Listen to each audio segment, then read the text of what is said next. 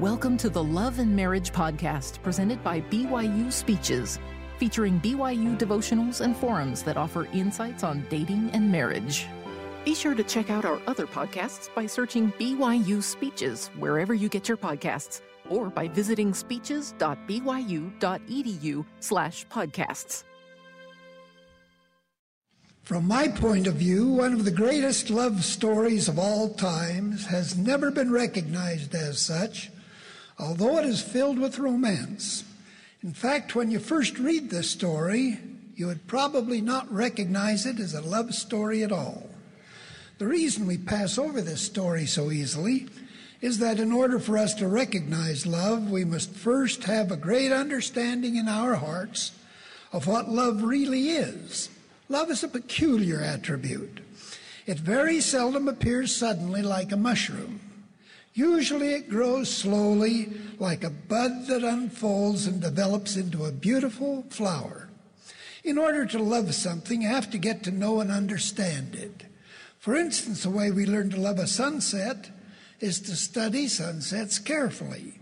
We then learn to observe how one color blends into another so beautifully and harmoniously.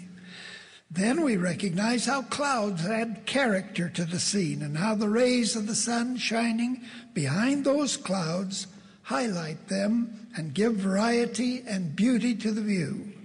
The more you watch sunsets, the more you appreciate and learn to love them. This is the way you young mothers learn to love a child being with that child so much and serving and watching over the child so carefully causes you to love it. You overlook its faults and appreciate its virtues. Service to another person or to a cause is an excellent way to develop love for that person or cause. But love doesn't always have to grow so slowly. Love can blossom very suddenly. The particular love story I am talking about began suddenly and has been blossoming brightly for thousands of years. This love story is found in the Bible in the book of Genesis and is the story of Adam and Eve. When Adam was placed on the earth, he was a perfect physical and mental specimen made in the likeness and image of God. But Adam had a basic weakness. He had no memory of where he came from or what he had known before he was placed on the earth. Here on the earth, he was required to learn everything from scratch.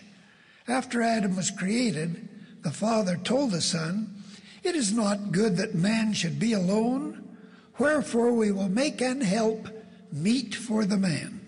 God did not say helpmate or help meet but use that good, solid Anglo Saxon word meet, which means of the same worthiness, the same intelligence, the same quality or nobility, worthy to stand beside the man as a fit companion and helper. So Eve was created and became Adam's companion, and was married and sealed to him as his wife. Remember, they were created as perfect beings without blemish or sin and were immortal. At that time, death had not yet entered into the world. Therefore, they were bound together in a marriage union that was to endure for all eternity. Now comes the great love story. When Adam saw Eve, that glorious being who had been sealed to him as his wife, he was filled with love for her for she had been taken symbolically from his rib next to his heart. She was not taken from his head to stand over him, nor from his breast to go before him, nor from his back to walk three place paces behind him, nor from his foot to be trodden upon. She was taken symbolically from his side, close to his heart, to stand by him as a noble companion. As his heart filled with love for her, he said, This is now bone of my bones and flesh of my flesh. She shall be called woman because she was taken out of man. What Adam meant by these words can be paraphrased thusly I love her with all my heart. She is as important to me as life itself. She is as vital to me as my own flesh and bone. I treasure as I do my own life, as much as I do my own body. Without her, life would be meaningless. I love her. And the father then answered and said to Adam, Therefore shall a man leave his father and his mother, and shall cleave unto his own wife, and they shall be one flesh. What God meant by these words was as if to say, Adam, you are absolutely right. You two shall remain together forever to begin your own family on earth and to become one indeed in everything you do, in an eternal companionship never to be broken. As Jesus later explained this eternal type of marriage, he said, For this cause shall a man leave father and mother, and shall cleave to his wife, and they twain shall be one flesh. There, wherefore they are no more twain, but one flesh. What therefore God hath joined together, let not man put asunder. Now, considered in that light, when one speaks of the Father, meaning God the Father, one also speaks of the Father's wife, our Heavenly Mother, for they are one flesh. We use this same expression on earth. When, for instance, we speak of the Bensons, the Hollands, or the Burtons, we speak of a pair. We use this same expression. If these married partners were as perfect as our heavenly parents are, these couples would act and do things as a team, working together in perfect harmony and oneness, literally as one flesh. I personally believe that the word Elohim, a plural word, is a title and includes this connotation of oneness. Even though when I write or speak of God the Father, I speak of a living single being, but realize in my heart that they comprise a heavenly pair. One of the things that concerns us as general authorities about marriage, and particularly about temple marriage and sealing, is the light mindedness with which some of our church members enter into this holy and eternal order. It appears that too many people now enter into a temple marriage with the idea that it is pretty much like any other kind or type of marriage. People today tend to regard all marriages lightheartedly without remembering that a civil marriage is an arrangement invented by man, which therefore includes man's imperfections. A temple marriage, on the other hand, is performed under special priesthood authorization and with authority from God. It is therefore a holy ordinance, which should be taken very seriously. It is an eternal marriage meant to last forever. Many church members fail to understand the sacredness of this temple covenant. It is as if they say, if this marriage doesn't work out, we can make a change. If I tire of my partner, I can get a cancellation of this sealing and try it again with another companion. If we enter into a celestial marriage with that attitude, whatever love formed the basis for that comp- relationship in the first place will sooner or later change to dislike, or perhaps even hatred. Then unhappiness and sorrow will rob the marriage partners of the great joy and comfort that Adam and Eve found in each other when they were sealed into this holy order and took the calling and ordinance with appropriate seriousness. The question becomes how do this dislike and hatred originate in a marriage? To understand how this change can come about, we must observe the great difference between the attitudes and actions of Jehovah and Lucifer. This difference represents the difference between love and hatred. Jesus did not think only of himself, but caught the greater view of true love which the Father held. Jesus thought not only of his own interests, but also of others and what his actions might and could do for them. He didn't just seek for his own advantage. He was unselfish and accepted the Father's plan of salvation, not only for himself, but also for the whole family of God's children.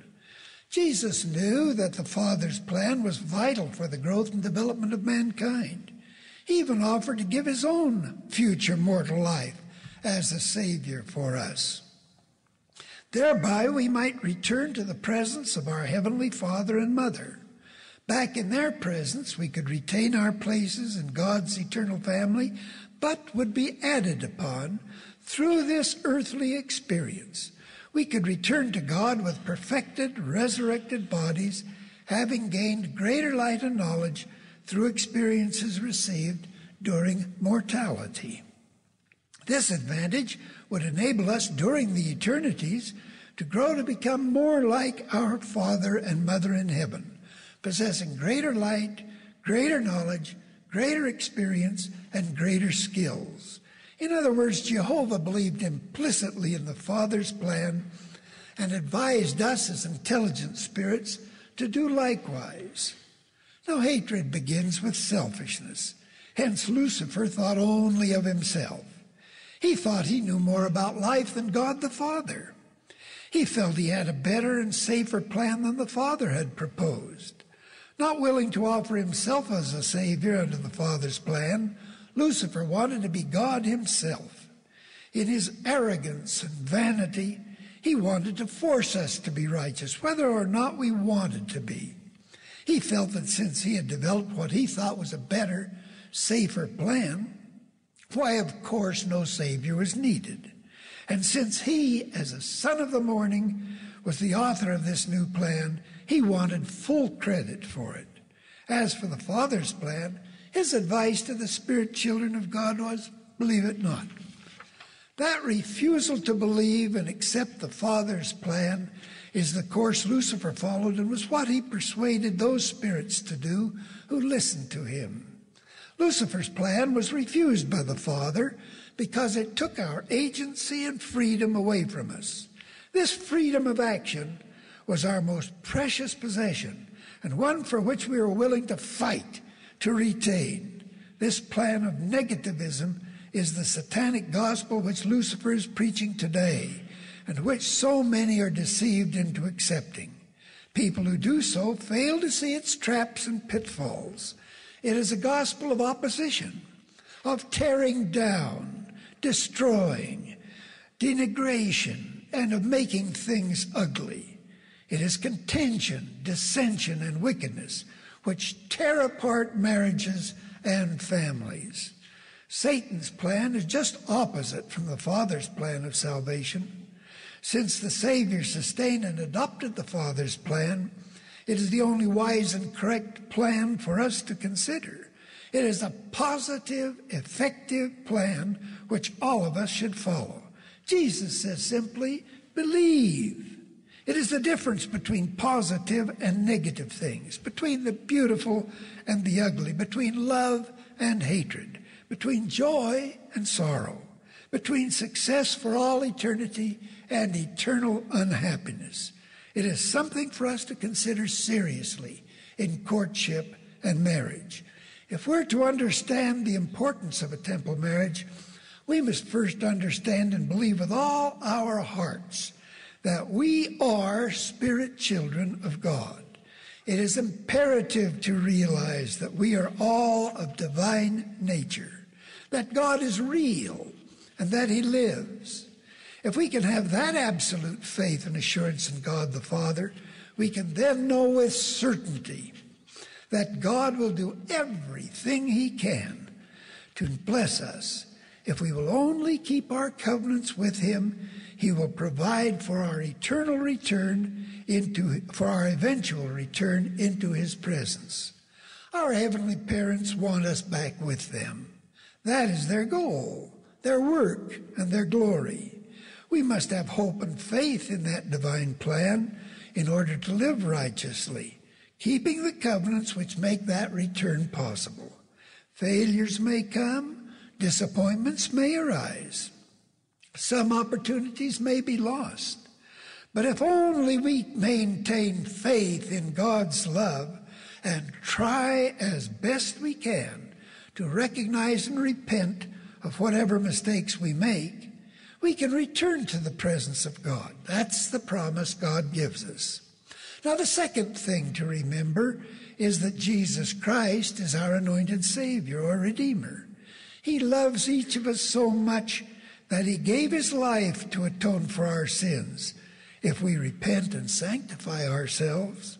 This means that whenever we make a mistake, we must admit it and renew our covenants by recommitting ourselves, of course, with the help of Jesus Christ, to keep those covenants in the future, to make restitution for those sins through service to others in order to pay back for the damages caused by breaking the law.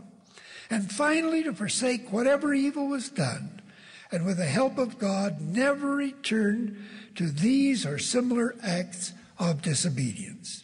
If Jesus is a God of love, and he truly is, then such a course of action must be the foundation for both courtship and marriage.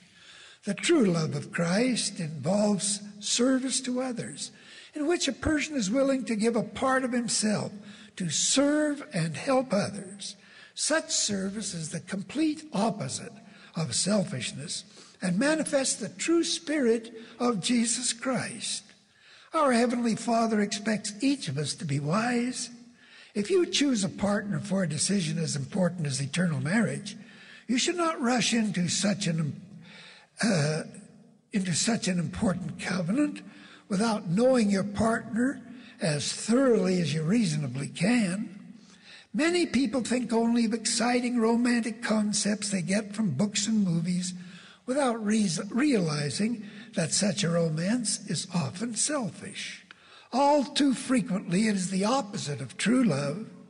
To marry a person you have known only a short time is most unwise.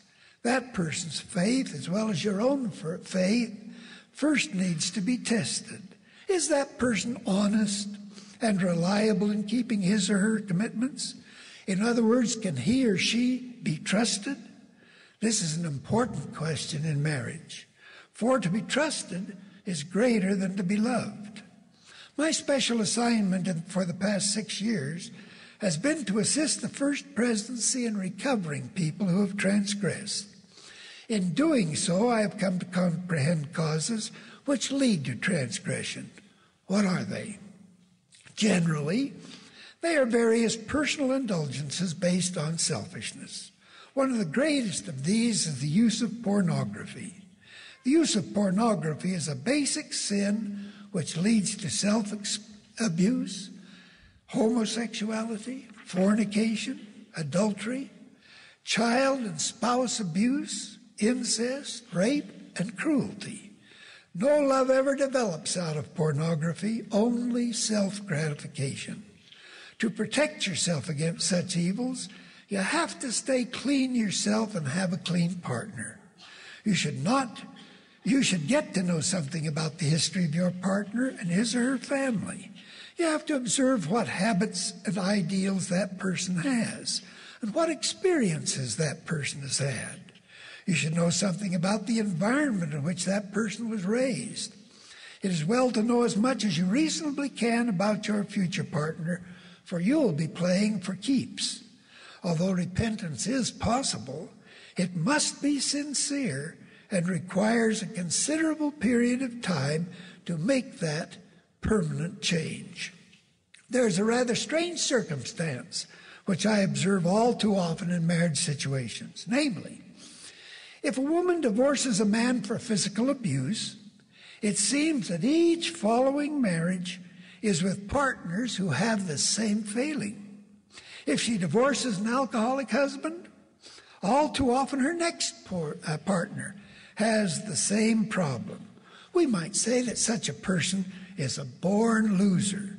It's not so much that particular trait as much as it is that a person all too often does not change his or her way of thinking, nor does a person often change habits and concepts.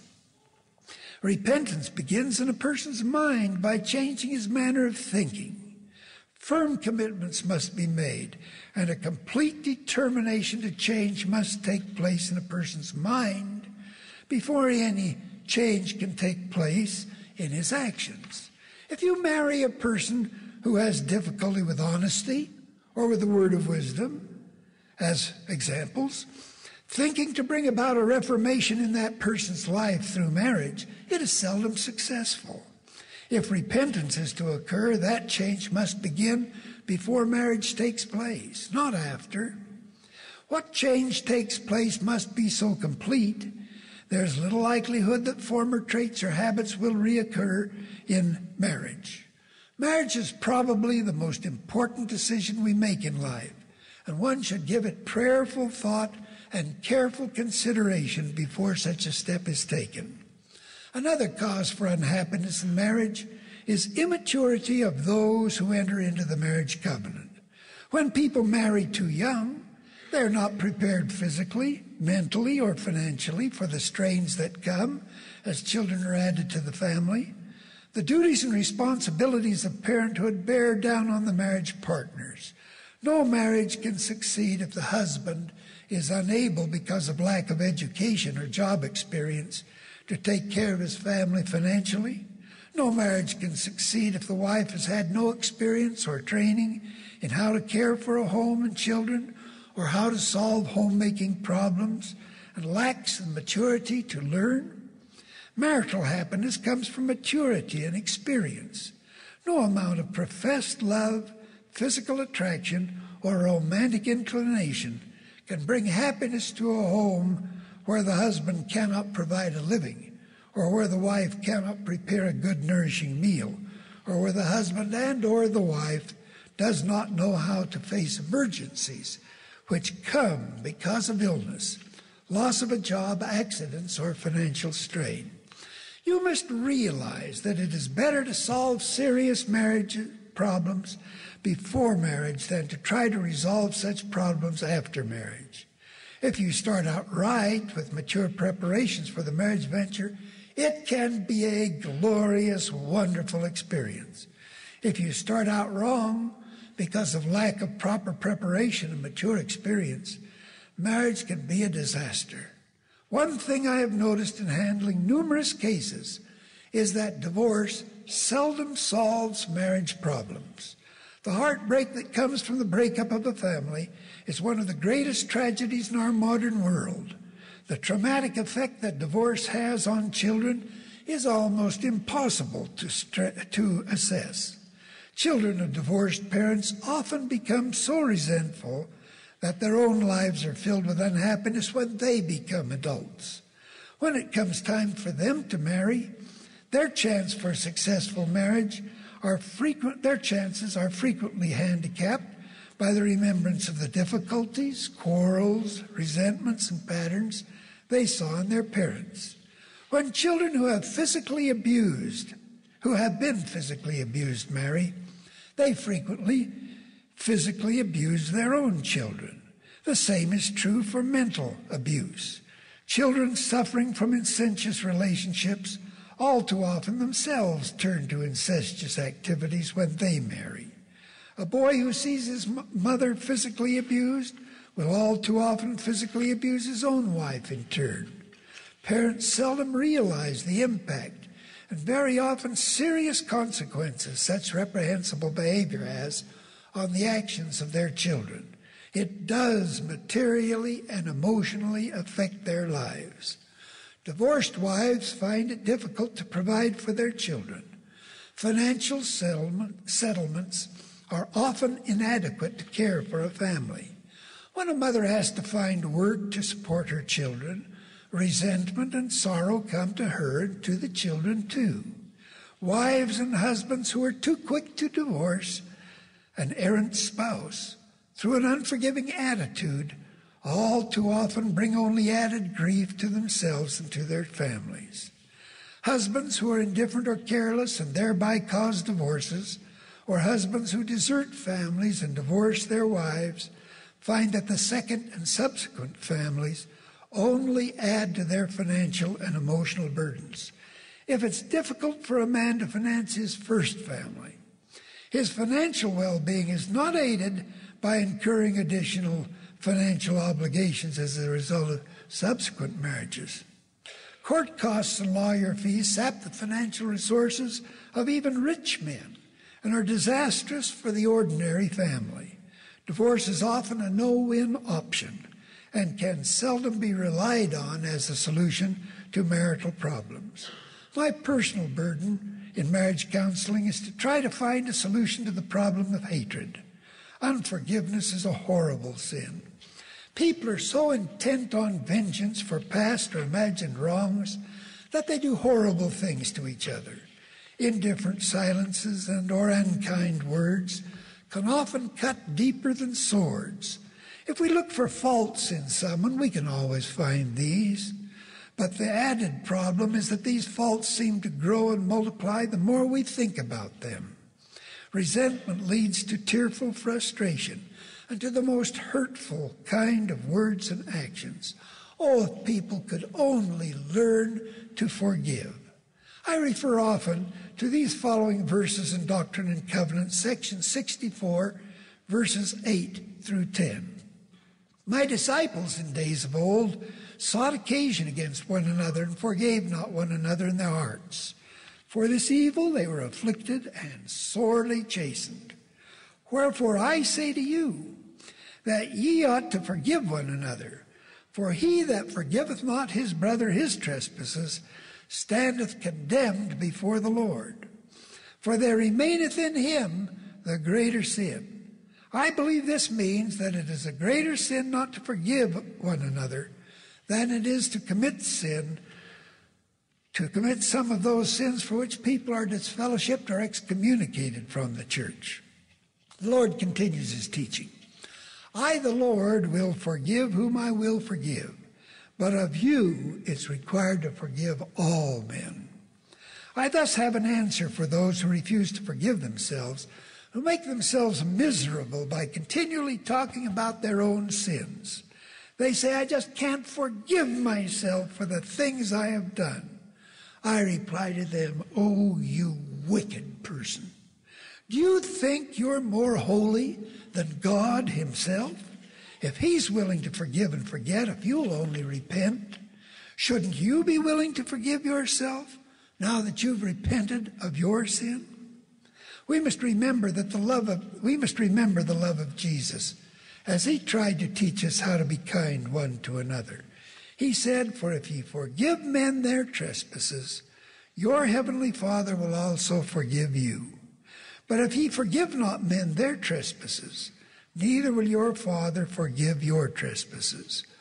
When, oh, when will we learn that love can overcome hatred and that kindness and humility really can restore love? Now, one piece of advice to those of you who have never had a companion through no fault of your own, or to those of you who have lost companions in death or through divorce or desertion. Do not despair or think that all is lost. Remember that you are children of God. Have faith in your Heavenly Father. Don't worry about what will happen to you after death. Don't worry about who will have inheritance of your children who are born in the covenant. People make themselves miserable over such questions which cannot be answered at present because earth life is not yet over. Death does not end our possibilities for a solution to often very difficult prob- present problems. When people tell you that all such problems must be solved during earth life, just ask them this question. Why then are we to have a thousand years of peace before the final judgment is made? I think it will be during this period of time that under the direction of a loving Father in heaven and a devoted, loving, understanding Savior, who will be our advocate with the Father, that all these problems will be worked out to our best advantage. Those great men and women who will be officiating on earth in the power of the holy priesthood will be in constant communication with the heavens. Directions can then be given to those on earth to make necessary adjustments in the temples through which all these marital and other problems can and will be solved. The present solution is a simple one. Have faith. As Jesus said so positively, believe. Remember that God loves you enough to have given his only begotten Son to atone for your sins if you'll just try, try, try to repent. Jesus is in his great mercy was willing to give his life for you because he loved you enough to make that atonement for you if you'll only repent. No matter how desperate your personal or your marital problems may appear to be to you, there are solutions possible if you will just keep the faith. I testify of the divine nature of these teachings and leave you my blessings in the name of Jesus Christ. Amen. Amen. You've been listening to the Love and Marriage Podcast presented by BYU Speeches. Please check out our other podcasts of recent speeches, classic speeches, and BYU Speeches compilations on overcoming adversity. By study and by faith, come follow me, the prophet Joseph Smith, and Jesus Christ, our Savior and Redeemer. Go to speeches.byu.edu and click on podcasts for more information. You can also find all BYU Speeches podcasts at your preferred podcast provider.